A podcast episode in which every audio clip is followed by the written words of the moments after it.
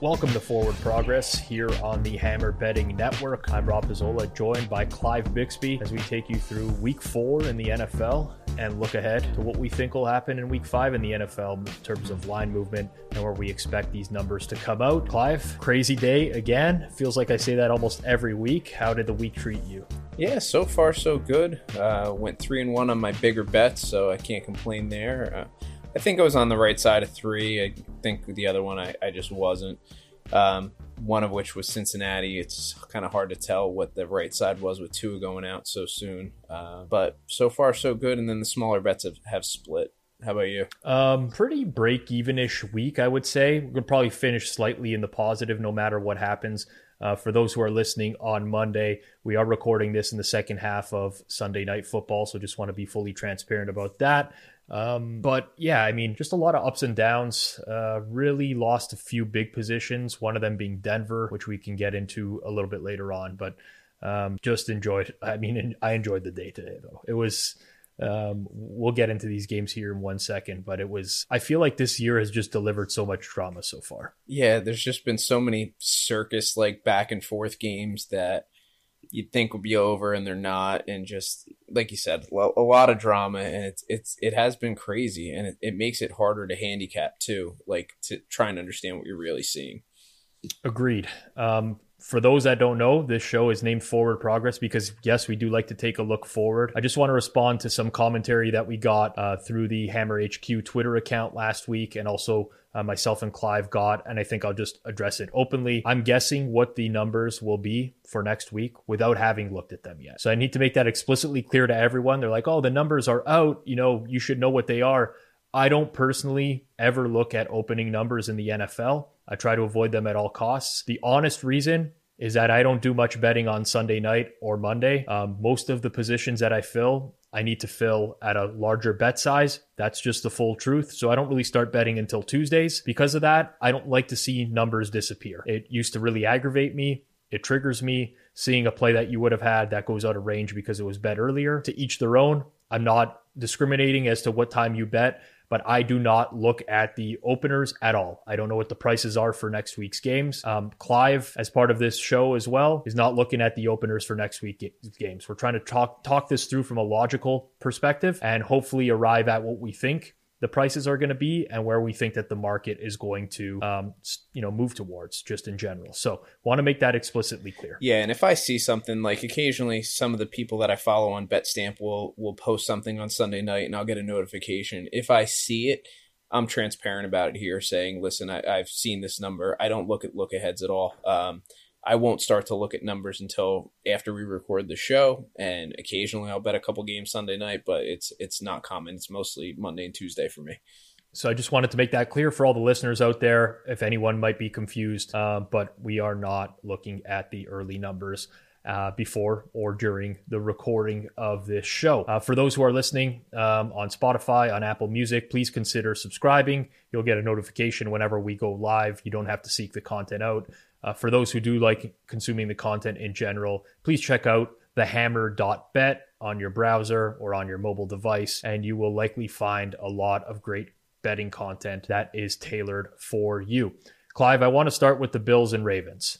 Uh, this is the one that I think just makes the most sense to start with. The Bills come from behind. They beat the Ravens 23 to 20 on the road. Neither offense was particularly good in this game. I'm not sure how much the weather contributed to that as it was an ugly game in Baltimore. The Ravens did go up two TDs early. They were greater than 75% to win this game for the entirety of the second quarter. They were greater than 50% to win this game for the entirety of the third quarter. Bills did win yards per play, but they were largely playing from behind. The Ravens had just 296 yards of total offense. Lamar Jackson negative EPA per play on 43 passing plays, but everyone will be discussing the end of this game. Tied 20 to 20 late in the fourth quarter, the Ravens choose to go for it on fourth and goal from the Buffalo 2 after a 14 play, 93 yard drive. Lamar throws a pick in the end zone to Jordan Poyer.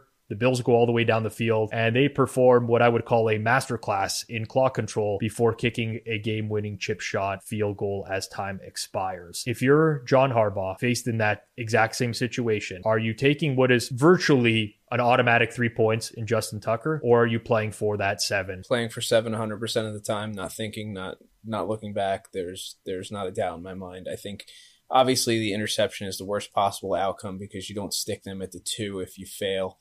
Um, but that is, I mean, we we briefly talked about this last weak, um, and somebody actually asked to like use our they asked to use our conversation about fourth and short and, and key plays like that as uh, something to put on their podcast. Doesn't mean that i'm right about all this but i mean this is an offense in the bills that just clearly showed what they can do and how dangerous they are. They got the benefit of what i would call a week roughing the passer unsportsmanlike conduct play to mm-hmm. uh, get another 15 yards there and a first down but I mean, going for three there is not, I think, optimal in this particular situation in this matchup. Agreed. Now, I'll be full disclosure. I bet some Bills minus three. Wasn't a big play, but I had some Bills minus three. But I'll talk you through my thought process, which was I did not want the Ravens to go for it there. Had nothing to do with the spread, really. Uh, and I think, gen, you know, generally speaking, in real time, uh, when you're a fan and like you have that instant reaction of like, I want them to do the opposite of what they're doing, it's usually the right call, in my opinion. Now, that's not foolproof. It's not 100%. Um, I have seen the public models that are out there in terms of what they, you know, the, the difference in win expectancy. Almost every public model had them going for it as the right call. Uh, actually, everyone that I've seen, roughly in the two to five percent range in terms of what they would gain in in win expectancy. But um, these ones drive me nuts because you get a lot of results based analysis after oh, the sure. fact. Yeah, but that's common. But it's not taking the full picture into account, right? Like if if you're like, okay, you know, they didn't get it. That's one thing. But then it's like the Bills drove the whole field to kick the game winning field goal. Not only did they drive the whole field, they opted not to score intentionally. That's why I called it a masterclass. Devin Singletary goes down at the two, in which the Ravens are trying to let him score, trying to get him into the end zone. So the whole thing of like, okay, yeah, the Ravens could have got the three points. The Bills were very likely going to be in the situation where they were going for a touchdown regardless. Now, that's not to say that it's a guarantee that they're going to score from the two yard line or that things would play out the exact same way because they they they wouldn't. But they clearly showed that they are capable of driving the entire field in a short amount of time. So I don't know what that field goal does for you if you're Baltimore. Right, and I don't know how many times you need to see the Bills like drive down the field with under two minutes, or you know uh, whatever the situation is. It, it's not like they stall in those situations. They've seemed to excel the last couple years in those. So I, I can't make a case for kicking a field goal there. Um, it just doesn't in this particular game with that particular offense. It just doesn't make a lot of sense. Agreed. Sucks to lose the game like that. I completely get it. They had a oh, chance. and I had I had the under too. So I had an under 51 and a half. So I did not want them to score a touchdown at all there. But it's to me, it's the right thing to do. Yeah, I agree with you there. Um, I think you put two analytical guys together, that's what you're going to get. Um, I, I, I, just, I'll never understand the other perspective. I won't, right? Like, it, I, I, guess the other perspective could be, you know, the, the math models are not properly taking everything into account, right? So what, I can get that because most of the the responses I got on Twitter were, "Well, you're not accounting for the fact that Buffalo's offense hasn't been good today." And I think maybe that's valid. I mean, I, would like to see the inputs into the math models in terms of like what what they're using to calculate Buffalo's probability to move down the field. Is it just like a seasonal number? There's there's a lot of things that play into it. But overall, my whole thing is like I would not want to have to rely on my defense to stop Josh Allen in a two minute drill. And I think people would say that. I mean, did anybody watch these last couple games in Baltimore's defense? This is not, you know, I mean, this is not the Baltimore Ravens defense of 2001, 2002, 2003. Like they got smoked with a lead by the Dolphins just two weeks ago. And the Dolphins offense is not the Bills offense. So, I mean, you got to keep all that in the back of your mind that they don't have the personnel to really keep up with the Bills offense either. Agreed. Um, I don't know that I take a whole lot away from this game. You know, it was played in bad conditions, really tough to navigate through that. Uh, I'm I'm surprised at I guess how the Bills defense is holding up despite the injuries. Now they did get Jordan Poyer back. They did get Dane Jackson back, who had that horrible neck injury a few weeks ago. I thought, I mean, I thought that could have been a career ender. Um, but overall, I, you know, Leslie Frazier to me is like a hidden gem right now as defensive mm-hmm. coordinator of the Bills with what they've had to deal with. Yeah, and I mean, Ravens basically got damn near a pick six to uh, to start the first quarter. I mean, they ended up at the four or the five, I think, and then scored uh, either the next play or the following play. I, I don't remember exactly, but I mean, that that was a gift there too. So I mean, in reality, how many offensive points does Buffalo really put up there? Um, so that's that's another factor. They were kind of gifted seven points there. Yep, that's a valid point. Uh, another game that I, I, I probably this would have never in my wildest dreams been second in the list of games that I wanted to talk about, but I do want to bring it up because I think that uh, it was ended up being way more interesting than I thought it would be. The Jets came from behind to upset the Steelers, twenty four to twenty. I don't think either of these teams are playoff teams, um, probabilistically speaking, but this game was filled with storylines. Uh, New York controlled the first half. They took a 10 6 lead into the half. That's when Mike Tomlin decides to make the switch to Kenny Pickett at quarterback. Pickett ends the game with no passing touchdowns and three interceptions, but he still vastly outperformed Mitch Trubisky in both EPA per play and success rate. He added a rushing touchdown as well uh, it's tough for me to really figure out where the Steelers went wrong in this game, other than they just couldn't finish it. They were around 90% win expectancy for the majority of the fourth quarter, and it fell apart. But I'm just surprised that to me, they played last Thursday and you would have had 10 game, 10 days, excuse me, to prepare for a home game against the Jets. Like that would have been the most optimal time to start Kenny Pickett, in my opinion. Instead, they give Mitch Trubisky a half short leash and ultimately he you know he craps the bed again and they make the switch at halftime I, I just don't really understand that to, to be honest with you. I mean, I'm I'm glad at least Tomlin did switch at some point because it's it's better than just playing Trubisky the whole game. But I gotta wonder why they didn't just prep Pickett for ten days to be the starting quarterback here. You know, that's that's fair, and I actually didn't think about that at all until you mention it now. Um, and in all honesty, if you're to give him the second half, if Mitch doesn't play well, just get him ready for a week. Let him be QB1 and just let him go.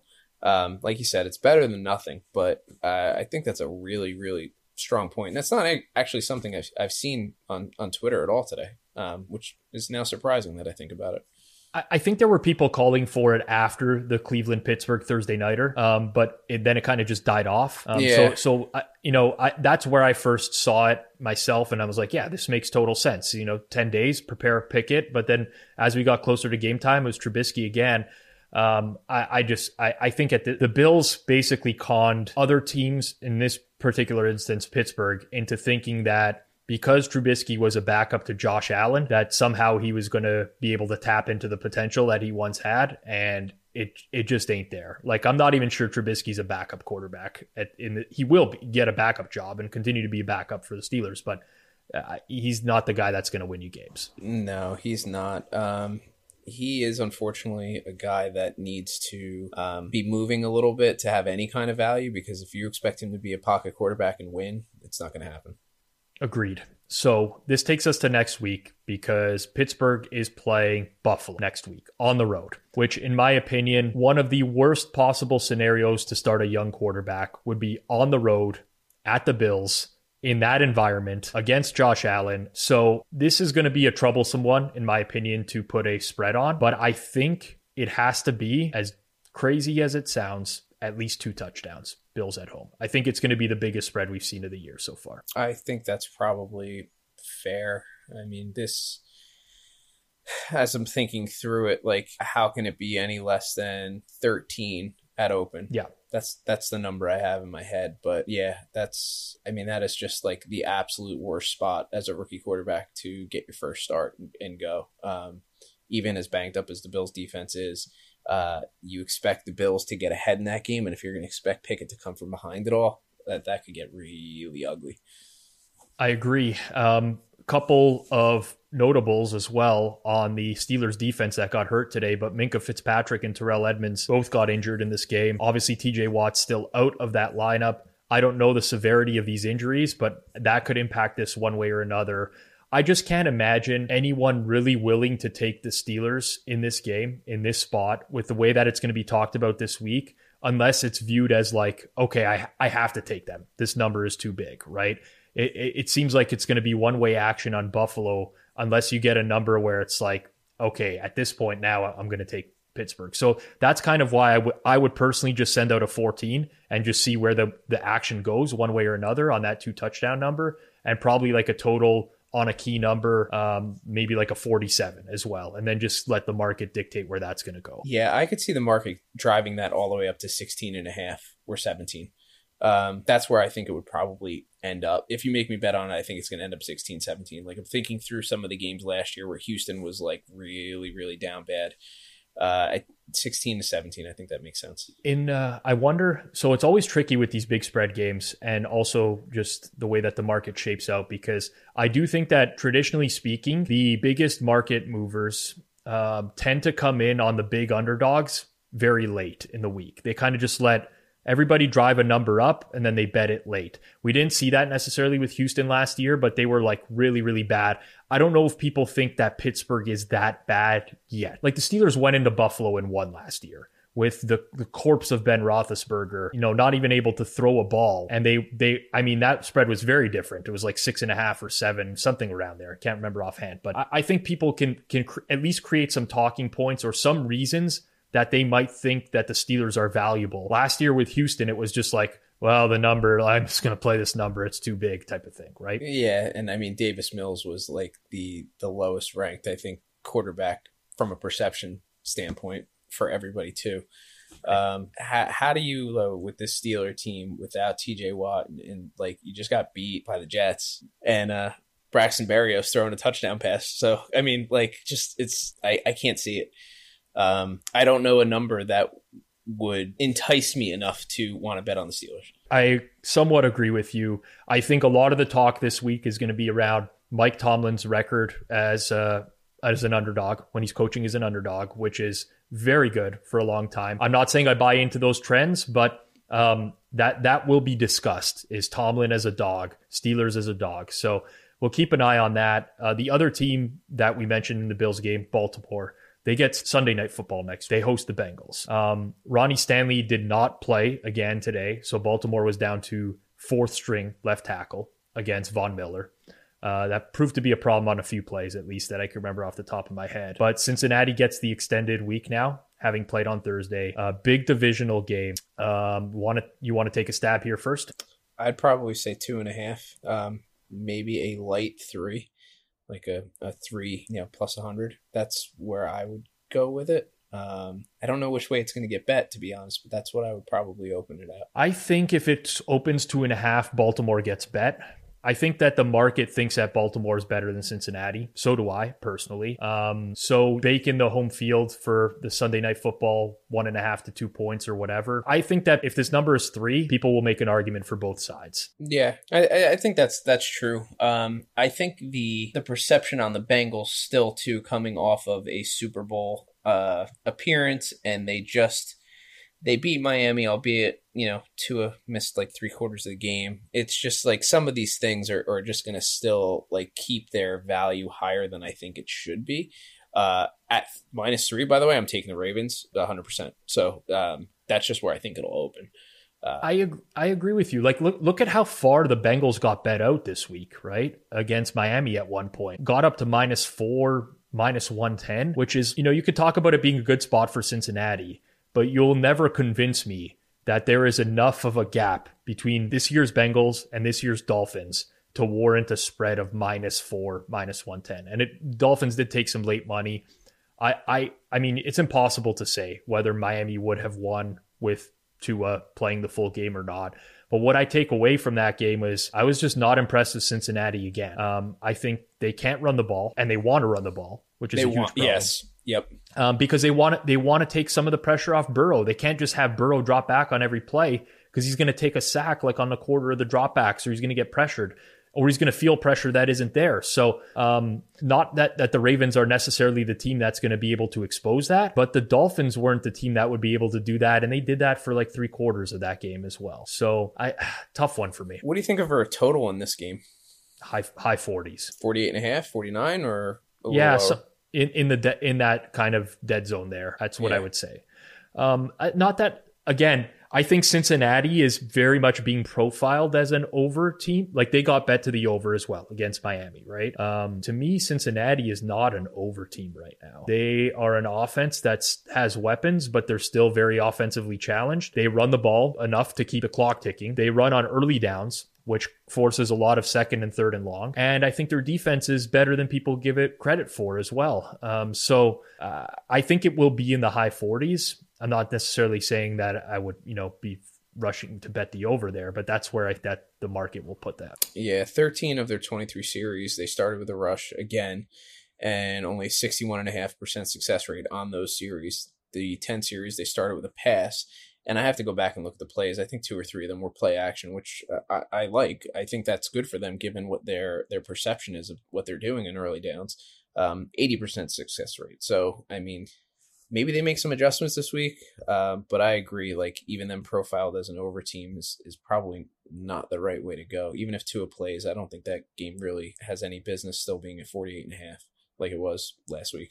Right. Um, the Jets, who just pulled the upset, they get the other Thursday night football team, Miami. So the Dolphins do travel to New York to take on the Jets. I mean, I don't think it's been officially confirmed that Tua is out of this game, but I would think like Tua's out of this game even if it's even if he's cleared, I think just from an optics perspective, he would not play. Um, I'm speculating there. Xavier Howard got hurt on Thursday night football. Don't know if he's back.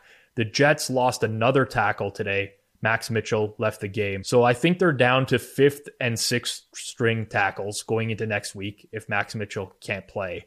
Um, but Teddy is pretty offensively challenged for Miami if he's the one that gets the start. So here's here's how I view that game. You saw how much Miami likes to blitz, right? If you put that kind of pressure with a weakened offensive line against Zach Wilson, I think you're going to force him into a lot of mistakes. So I think all you need Teddy Bridgewater to do is not be the guy to make mistakes. Now, I don't know what the number's going to be off the top of my head, but I, I think it's enough for Miami to, I think, be a comfortable favorite. And there's not a lot enticing me to take the Jets in, in that situation just because it's not Tua. Yeah, I think it would seem like a, a decent bounce back spot. Uh, I don't know that I have enough faith in Bridgewater laying points. Miami's definitely going to be favored in this game. I probably guess like three and a half or four. Um, maybe I'm off on that, and and and I'm just kind of undervaluing the Jets. But with the extra rest that Miami gets to put you know full game plan together for Teddy, um, potentially Xavier Howard playing or being able to recover in time. That's probably right around where I think it'll be. Yeah, I was thinking more like four and a half, five. Um, but I, I could see both cases. I mean, Howard, Howard's a hamstring, right? Like I'm remembering that correctly. Like yeah, it was a hammy. Yeah, yeah. I mean, that's a nagging injury. That's a real pain. I have a low total here in mind, like 42 and a half, 43. Ah, man, it's tough because the scoring environment's down in the NFL. Mm-hmm. I, I, feel like it, that with that number, I automatically think over, but I think it's because Zach Wilson to me strikes me as a guy who is going to be way more boomer bust. And when I say bust too, I'm talking about defensive scoring for the other team yep. as well. That's fair. I don't think he should be priced in the same totals range as as Flacco was, who was just more of a you know conservative dunk. Yeah, exactly. I mean, he was yeah, taking some shots. True. Don't get me wrong, but I, I feel like Wilson just has he has points in him one way or the other. Wider range of outcomes. His distribution can go really bad on the negative side. That's absolutely true.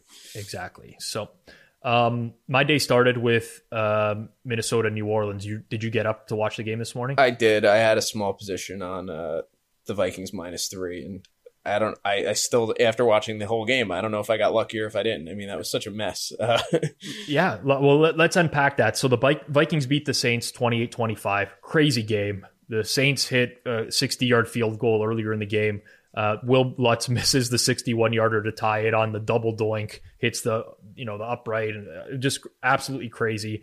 Um, I'm looking at box score metrics. Saints win yards per play 5.9 to 5.1. Uh, Saints 58% success rate on offense on 60 plays. Minnesota only 45% success rate. The Vikings absolutely can't run the ball anymore.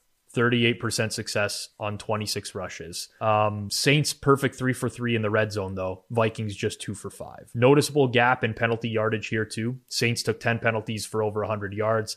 Uh, there was a late defensive pass interference in that game that cost them literally 25% win expectancy. Um, also had a couple of other big swings in the game. There was a fumble, there was a muffed punt. I'm kind of in the same boat as you in that I have no idea what to take away from this game. I feel like the Vikings should have built up a bigger lead early on, and then they just kind of reminded me of the Vikings of old except they somehow won the game instead of blowing it. Yeah, and I mean, Lutz shouldn't have even been in the position to be able to kick that field goal if they make the extra, if the Vikings make the extra point. Like then it's a four point game, and I think everything's a lot different. I'm remembering it right, right? Like I'm not off on that, am I? I don't. I don't think I, I am. I don't even remember. So I woke once you wake me up that early on a Sunday. I woke up to watch Formula One Singapore Grand Prix, and I like to take in like the the the pre-show as well. So I was up early and I don't remember it exactly. Um, and yeah. I was also on air. I was on air, I think, while this was happening because I was doing pizza buffet in the morning and just watching it on a side screen. So yeah, so it was a 10 play, 75 yard drive to make it 25 22. And they missed the extra point to make it 26 22. Then they drive down the field and bang a 60 yarder. Vikings come back. They hit their own 47 48 yarder which playing for that drove me nuts. I actually tweeted that. I'm like yeah that's that's a great move. Let's play for that. To the point where the saints got back down and got to kick another 61 yarder. So i mean and that was a double doinker. I i was at the bears playoff game against the eagles and i know people were talking about garoppolo and um, dan orlovsky when he stepped out of the end zone that made him feel better this didn't make me feel any better about that double doink in Chicago. Just FYI, um, it, it just like a, a, mess of a game, just an absolute mess of a game. Uh, Dalton looked way better than I thought he would. I mean, that's sort yes. of my takeaway. Um, you know, it's always tough when you you you have Jameis out. There's uh, there should be some downgrade to the backup, right? There's a reason that the starter is starting and the backup is the backup.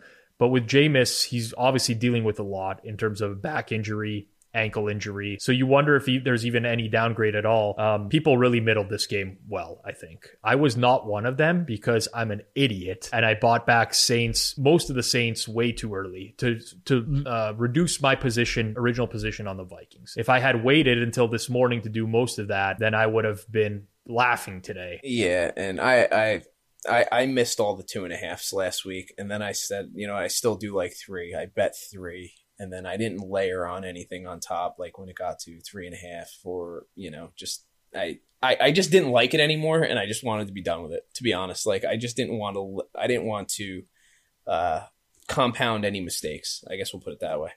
Um, and I think similarly to what you mentioned with Zach Wilson relative to Joe Flacco I think you kind of have that situation in New Orleans too where the upside on Winston is is better than Dalton but the downside is is worse on Winston. Like his worst games are really, really bad. Dalton's kind of a steady, not great, but he, will do okay.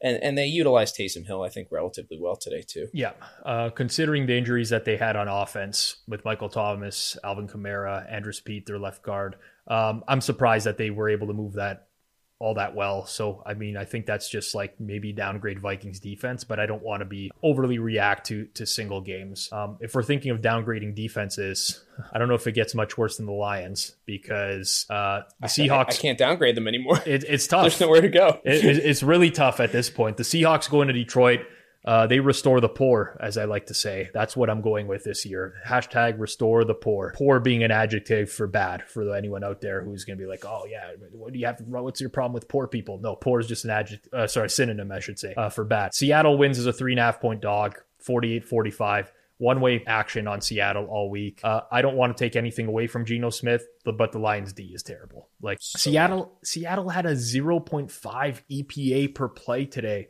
That's absurd. 63% success rate on 35 passing downs. Series conversion rate of almost 90%. They didn't punt a single time. Like it just goes on and on and on. Detroit, very good offensive numbers as well, but mostly in garbage time. Uh, Jared Goff had that pick six that cost the Lions like 15% in win expectancy. Um, but I mean, it's just like Seahawks comfortable wire to wire winners. Like, what am I watching right now? I don't. I, I, I don't know. I don't know what to make the line of the Lions anymore. They do fight, they do come back, but like I, I still think that you know it changes on a weekly basis. I, that defense is just like so many problems right now. They're so in the lower left quadrant of the rush EPA, drop back EPA plays allowed that I'm I'm surprised they're on the graph. Like that's how bad that they are. Um, it, it's really rough, and I got to give credit where credit's due with Geno Smith. I mean, he's been a pretty efficient quarterback. He hasn't been, you know, a huge playmaker or anything like that, but he's been fine. And you know, Russell Wilson uh, isn't exactly blowing the doors off in Denver either. So it's like maybe he isn't as bad as everybody thought he was. Um, I, I wouldn't say that's a great spot for him to succeed, but he's been fine. I mean, who hasn't scored against the Lions this year? Like, who have the Lions stopped at all? It's been pretty ugly. Um, What's the opposite of success rate? like in Yeah. terms of like defensively, is there are there metrics for that? Because I'll have to look. I'll have to look at the four games and see what their opposing team's success rate is against them because it's got to be astronomical. I can tell you that right now. So, in terms of opposing success rate, 54.1. That is 2% worse than the next worst team in the league, which is Atlanta. So, it's ugly.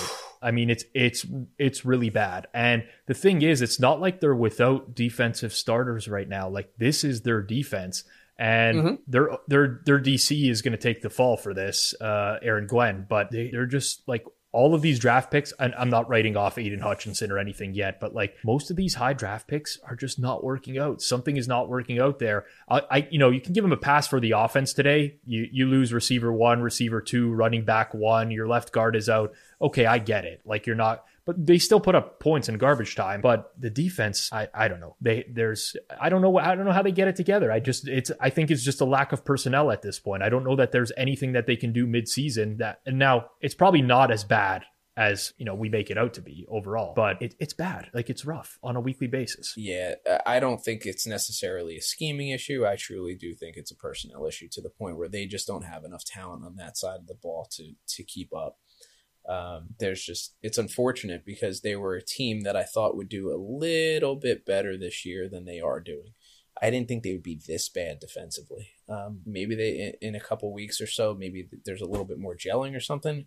But I'm not seeing anything that's so uh, broken. You know what I mean? Like nothing. Like I, I'm not seeing a bunch of huge misplays or mistakes mentally. It's just they're just getting outplayed. Yep, I agree with you there. Um, success rate for quarterbacks this league and this year in the NFL. Pulled that up right now. Number one, Patrick Mahomes.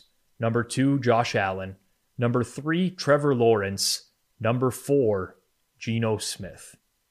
Fourth in the league right now in success rate amongst quarterbacks. I'm obviously you have to be skeptical. It's a very small sample size. Geno has played much better than people realize, I think overall. Obviously today's game is going to pad those stats a little bit, but we now get the scenario where New Orleans returns from London hosting the Seattle Seahawks next week. And I think people are going to massively upgrade Seattle off of this week's performance personally. Hmm.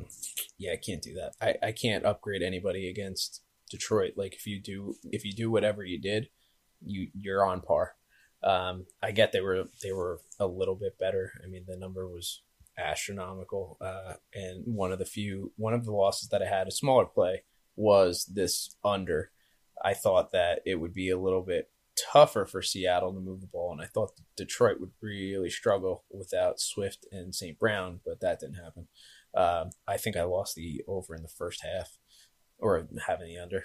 so uh, I don't know. I can't put like this is not something that I learned anything about. I'm actually hoping what you're saying is going to happen, where the market's going to start to overvalue Seattle, so I could play the other way. Well, so I, I think that well, I'll put a number on the game, but I think that we're probably looking at a Saints minus three and a half slash minus four, somewhere in that range for next. week. So here's a question. I know you didn't probably get to watch the game as closely as you'd think, or as you would have liked to this morning and for the London game. Comparing the Seattle offense and Minnesota offense, how different do you think they are? Obviously, one's more dynamic, but if you were to, you know, give one at a 20 point rating, let's just say, of an expected points, what would Seattle be? How much further down?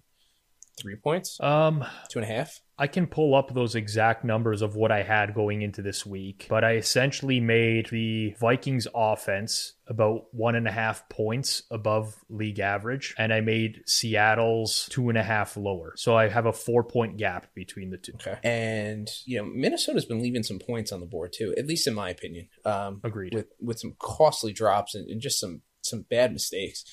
Um, so I, I do think they're probably better than what they put up. So that that's interesting. Um, and I don't think the Saints defense has lived up to the expectations that I had for it. They're just not really getting a lot of pressure.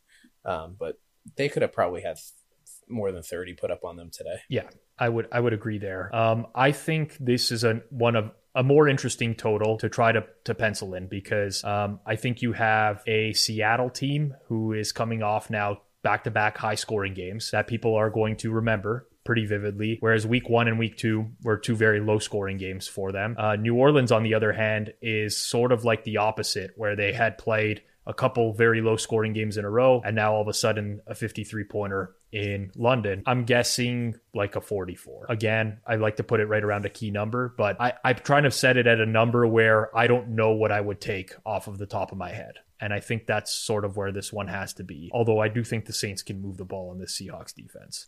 So Saints and Atlanta, what did they open at? 42? Or is that where they ended up? 42 and a half. They got bet down and then came back up. Yeah. 44, maybe 44 and a half. Yeah, that's probably fair.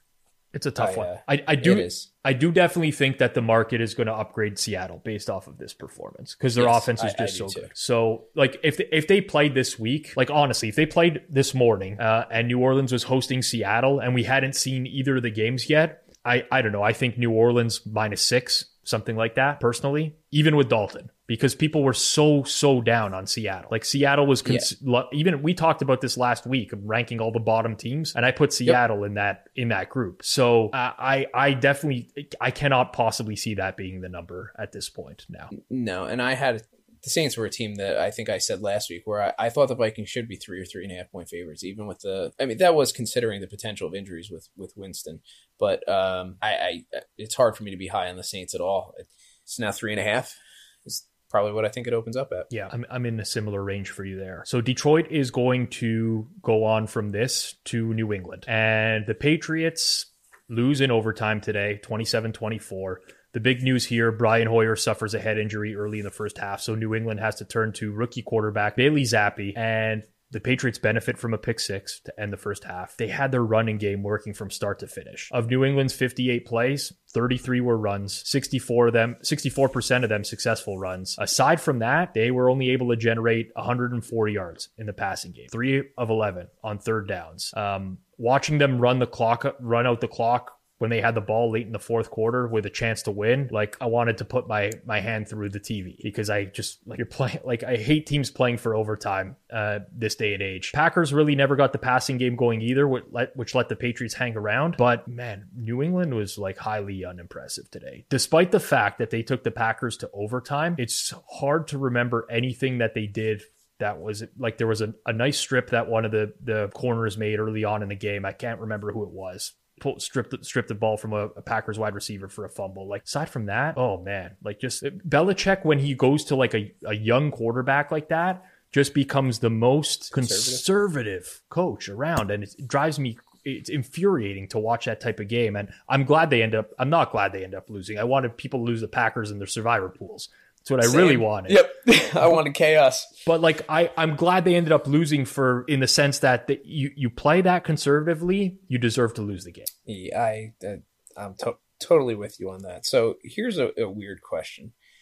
Uh, did you see the hit that knocked Hoyer out of the game? I did, um, I did see it. I, I I saw it live, so I'm just trying to remember it now. But it was a defender basically landing on top of him. Right, and it looked like he was landing sideways, and I, I didn't really see. I mean, his head hit the turf, but not that bad. So I'm wondering, do you think like there will be, given what happened with Tua, there will be an overcorrection on any potential head injuries in the NFL? I do think so. I think there will be. I agree with you. Okay. Yeah, I agree with you. Like if Hoyer plays next week and he gets concussed again, then they're gonna people are gonna want to blow up the league, right? Um, yeah, You know, like we talked about this on on Forward Progress last week. Tua got the concussion. I was very adamant having watched that that Tua had a concussion. In hindsight, based off of everything that I've seen Mike McDaniel say, I really believe the organization did not think he had a concussion. And the fact that he got cleared from the Cincinnati hospital so early on Thursday would kind of indicate to me that he probably did not suffer a second concussion in the span of, you know, five days either. So I, I don't like, I don't really know anymore. Um, you know, listen, I mean, uh, there are lo- explanations as to a player going down and like just not being able to find their balance when they get up. Which is not head related necessarily, and it's just like I blood. can't even get out of bed half the time. I get it. blood pressure related and stuff like that. So I don't know. I don't want to make, but but the state that we're in now, where every Twitter head and I'll lump myself into that because I was very quick to rush to judgment as well. Um, is you know just all over these types of situations now. I do think that teams are forced to play it more cautiously. Yeah, I, I think you're going to see an overcorrection for a little while now. Um, I, I hope he's okay. Um, you know, like if you have a back injury or something like that, I could see reacting the way that he did last week. Um, you know, getting up and, and kind of just like losing it, like you're mentioning. Um, anyway, all this to be said that I don't think we'll see Hoyer no matter what next week.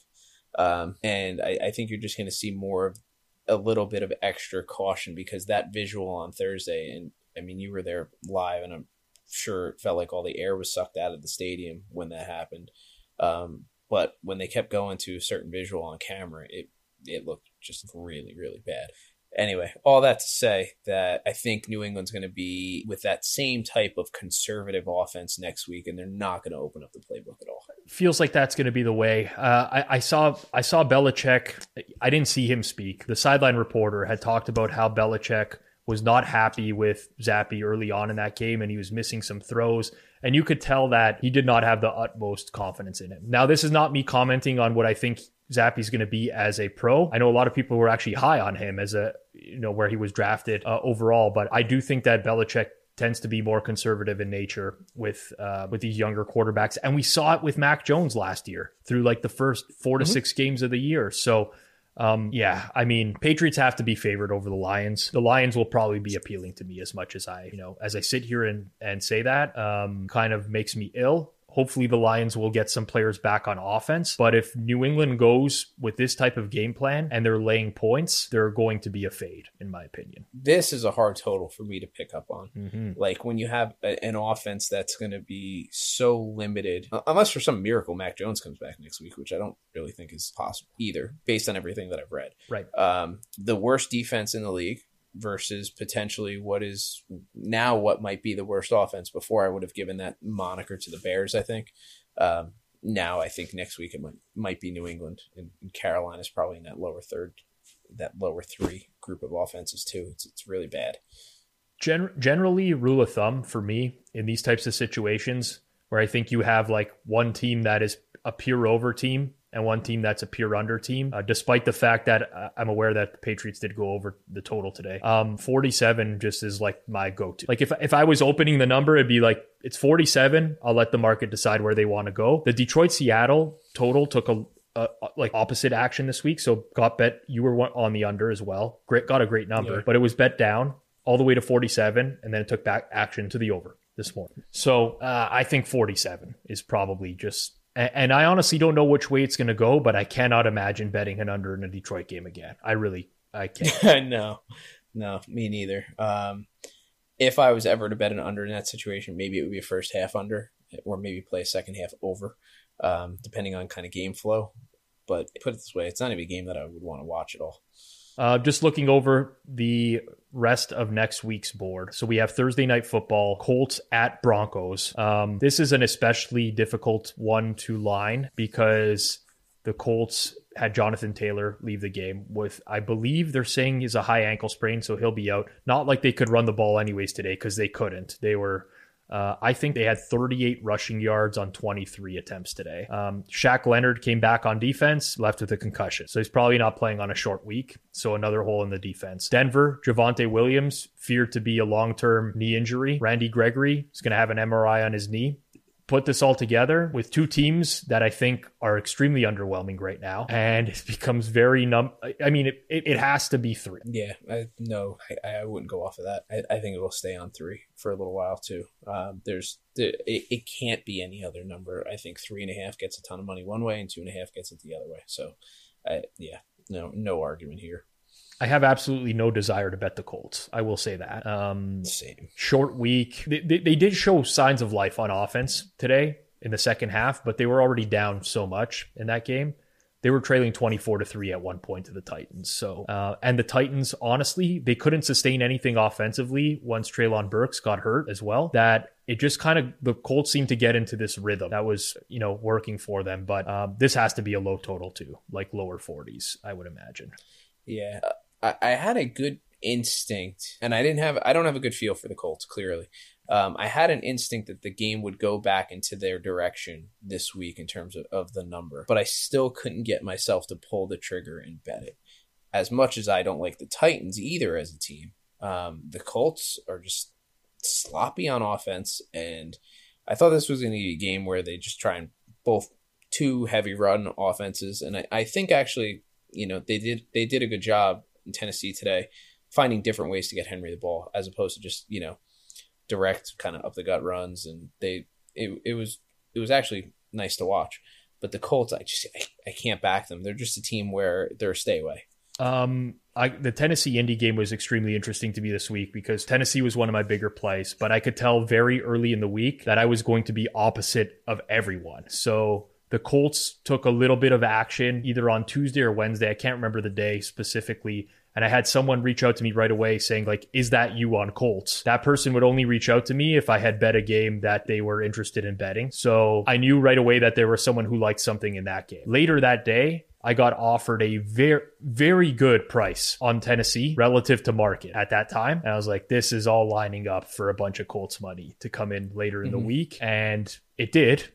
And we added some more at Titans. I had Titans three and a half. I added some Titans four. Um, I don't, I, I don't really understand the people who are in a rush to lay these types of points with an offensively challenged team. Uh, now, this will be a different story next week. They'll be getting points, and Denver's now the offensively challenged team that's going to have to cover a margin, and they've shown, you know, that it's going to be challenging for them to do so. So it's completely different dynamic. I get it, but it's just uh, very challenging with the Colts right now.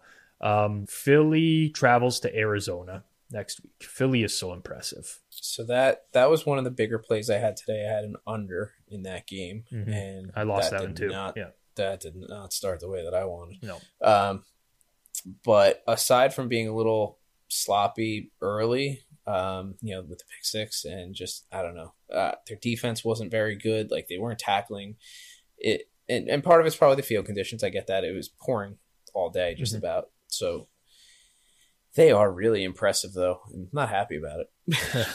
so the one thing I will say about Philly is that uh, another great game. They were down 14 nothing early, pick six. Um, then a long drive by Jacksonville. After that, Eagles just kind of did what they wanted. Um, huge difference maker in this game, though, was that the Jags had five turnovers, four of which were fumbles. Sloppy weather game. Eagles end with a plus four turnover margin, win the game by eight points. They lose a bunch of players. They lose their left tackle. Uh, they lose their right guard, Isaac Seumalo. Uh, their starting corner, Darius Slay, had to leave the game early. Their nickel corner, Avonte Maddox, is out right now. I don't know that Arizona is the team that I want to to bet against the Eagles, but I think that the way that things have set up here, the Eagle, like no one wants to bet against Philly right now. No one. It's going to be one way action in pretty much all of their games. So we have to start to see inflated prices, right? Like it, it has to happen. I, I can't imagine a scenario where Philly gets put out at some sort of attractive number. And I think that if these teams had played today, Philly at Arizona, probably something like four and a half Philly on the road, um, maybe higher. Honestly, maybe higher. My numbers are higher, but I think maybe the market wasn't as high on Philly just yet. And like, and this is just going to be the one that gets them onto.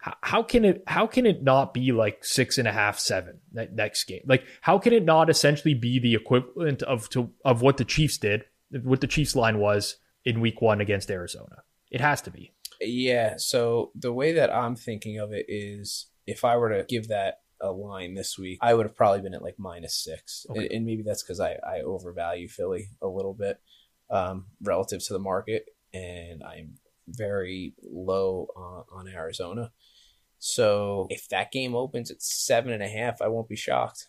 Seven and a half, I will bet Arizona. I will hate. Really? I will hate it. I will absolutely hate that bet. But I cannot as someone who is even high on the Eagles and has been from preseason every single week, pretty much. I've I've had an edge towards the Eagles. I don't so think who, I get. Who would you have ranked? Who would you who do you have ranked higher, Arizona or Jacksonville? Um, I have. I, I definitely have Jacksonville ranked higher. I'll just double check right now to just to confirm that. Um, yeah, I, ha- I have Jacksonville ranked slightly just slightly higher now. I will say this about my rating on Jacksonville. A lot of people will call me crazy for because people think that the Jags are just like they're it now. But the Jags lost to the Commanders in week one. That has to matter for something. They played the Colts without, you know, two of their top three receivers. They played the Chargers with like a decimated team. Everything that could kind of work in the Jags' favor did until today. Okay, that's fair. Um, here's where I see the difference. For and this is for me, I probably have Jacksonville a point or a point and a half better than Arizona.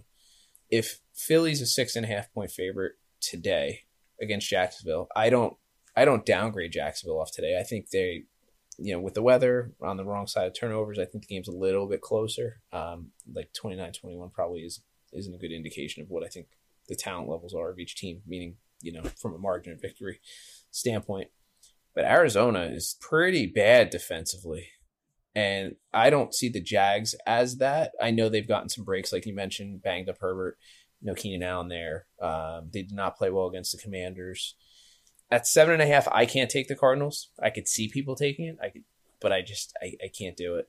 Um, as I, I think it would. Ha- ahead.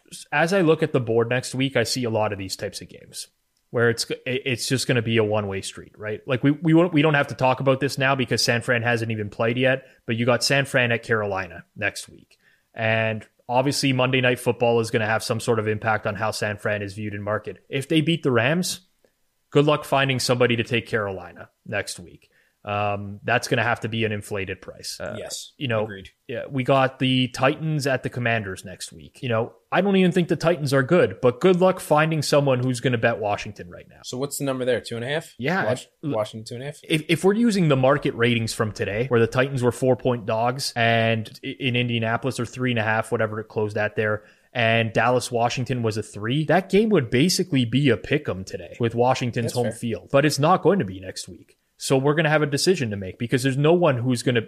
There is not a single person who's betting Washington as a pick'em, other than the people who are like uh, reverse line movement to Publix all on one side of the game, like something's uh, trap game or whatever. Like those are the people who are going to bet Washington, right? There's no numbers people that are going to do that. But now if you get if if Tennessee's three, okay, now I got now I'm considering Washington, right? Because Tennessee needs to win by four on the road to win a bet. And ah, I mean, they did that today but like who are the titans to be laying these prices as well so i i just see a lot of games on the board that i i feel like the number is not going to matter to a lot of people right it's just going to be like this team stinks i want to fade them and because of that you have to get sort of an inflated price on a lot of these games Yeah, that's true. It's it's gonna be ugly. Yeah, it's gonna be ugly. Ugh. we, we just talked about the jags they're hosting the texans next week Okay. what, what, what would that line have been on week one of this year Oh, week one. Jeez, I don't know. Jacksonville two and a half, maybe two.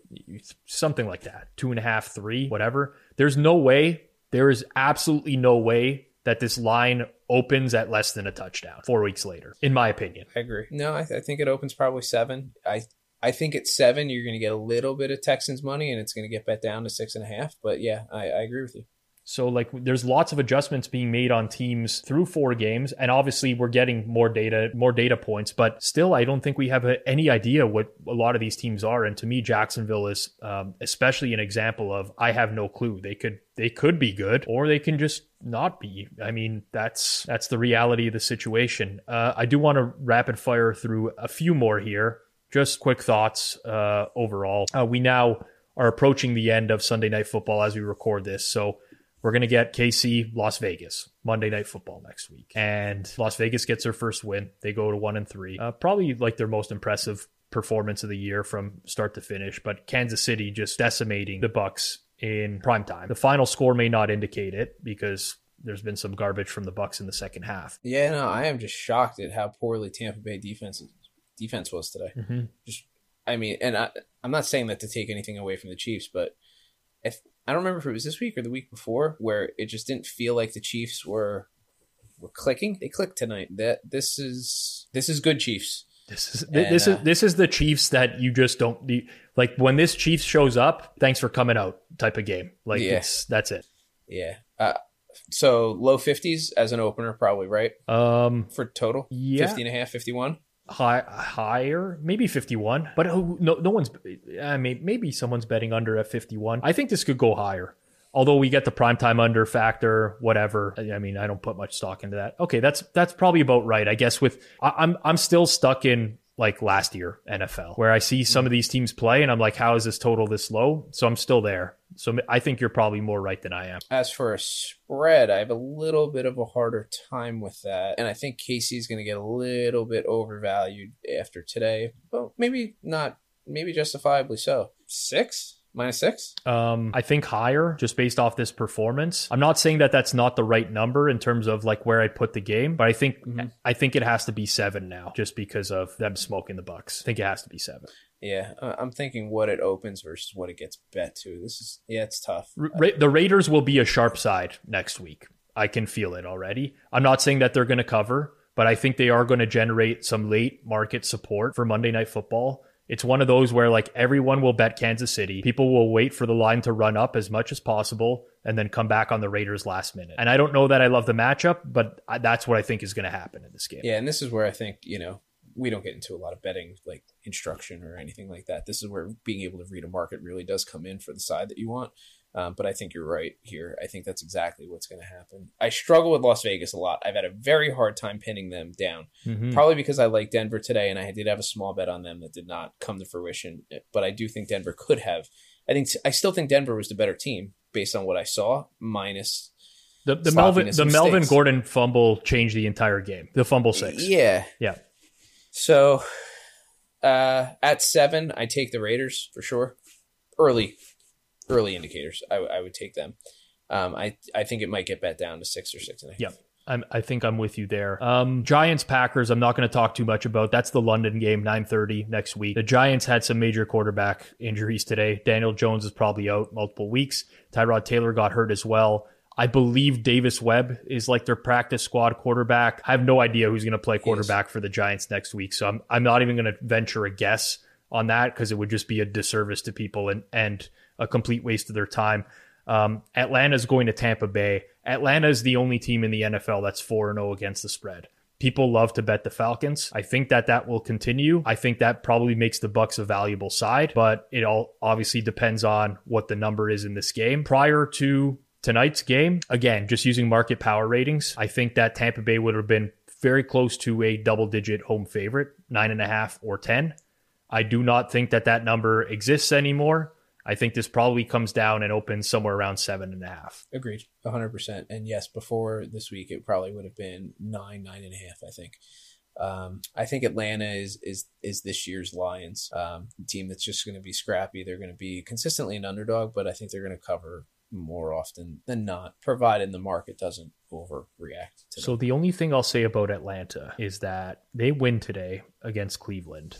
If I had told you Marcus Mariota would complete seven of 19 passes and they would win the game, you'd probably have thought I was insane. We need to talk about that final drive for the Browns. That's, I think, the one thing that today, that stands out in my head today, where Jacoby Brissett takes like a huge sack. Just get rid of the ball, man. Like, and then has to throw down the field for an interception on the final drive. Like they were a yard out of field goal range, according to the t- TV broadcast where the field goal range is, right? Like the who knows if that is actually the range or not because they actually have a kicker that has a, a massive leg, as we saw from week one right? Like a massive leg. So just don't make a mistake. And that's the problem I have with Brissett. Like people are like, oh, Brissett, he's this good. He's a, he, Brissett's fine. Don't get me wrong. Like he's okay, but he's just got like these massive brain farts. He threw the ball away on a fourth and goal in this game as well. Really, in the first quarter. I, I mean, how do you do that? I don't understand how you do that. Yeah, and that's not something I think. I thought Brissett this year, from everything that I've seen, has been a little bit more uh, sound in his decision making. Um, and I didn't see a ton of this game. I, I was kind of following along because I, I didn't have a play on the over, but I really thought this was going to be a good game for an over.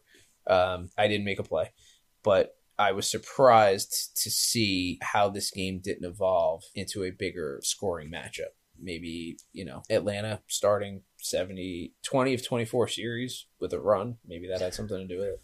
Uh, but I, I expect that from the Browns. I didn't expect that from Atlanta. And I also didn't expect without the players missing from Cleveland on the defensive side. I did not think Mariota would have, like what you mentioned, such a poor, poor game throwing the ball.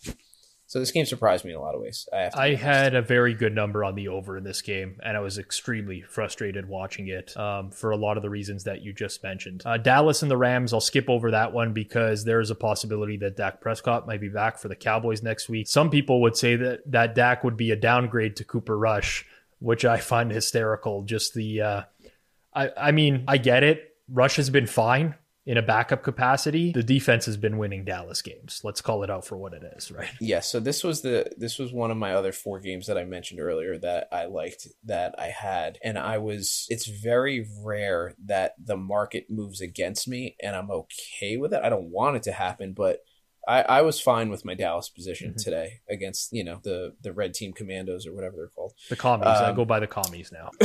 all right, we can do that. That could that could be a, sh- a show term.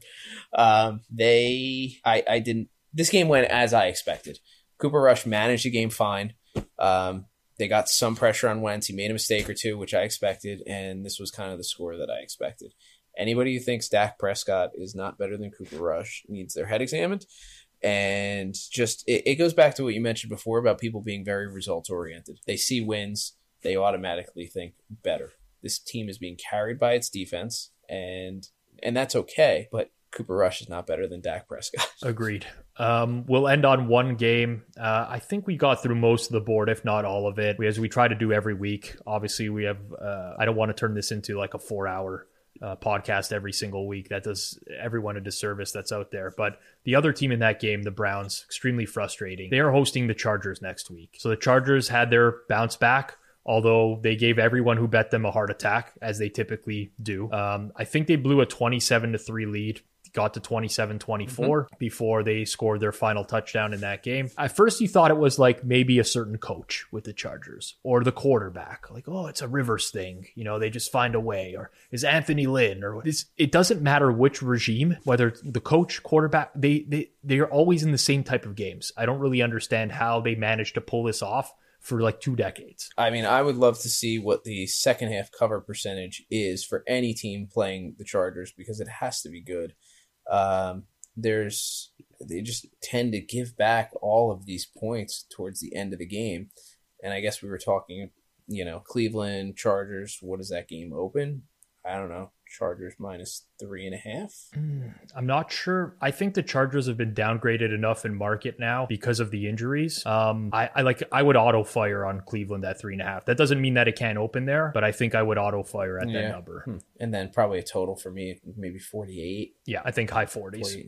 Yeah, I think high 40s. Yeah. Browns offense is better than people give it credit for. The only problem is that they run so much that you get the, the clock ticking. But um, Chargers, I mean, defensively, they're not all that impressive right now. Um, and offensively, still profile as an over team for me. So I think you're in the right ballpark there. I think we've done a pretty good job of running through these games. So we'll wrap it up on that. Uh, for those of you listening on Spotify or Apple Music, please subscribe, like our content. It's very much appreciated if you do so. On Monday, head over to thehammer.bet. You'll find a ton of new content out there as we do every single Monday and just do it over the course of the week as we have you covered for NFL. This has been Forward Progress for Clive Bixby, for our producer Jason Cooper, for myself, Rob Pizzola. Thank you for listening, and we'll catch you again next week. Best of luck, all.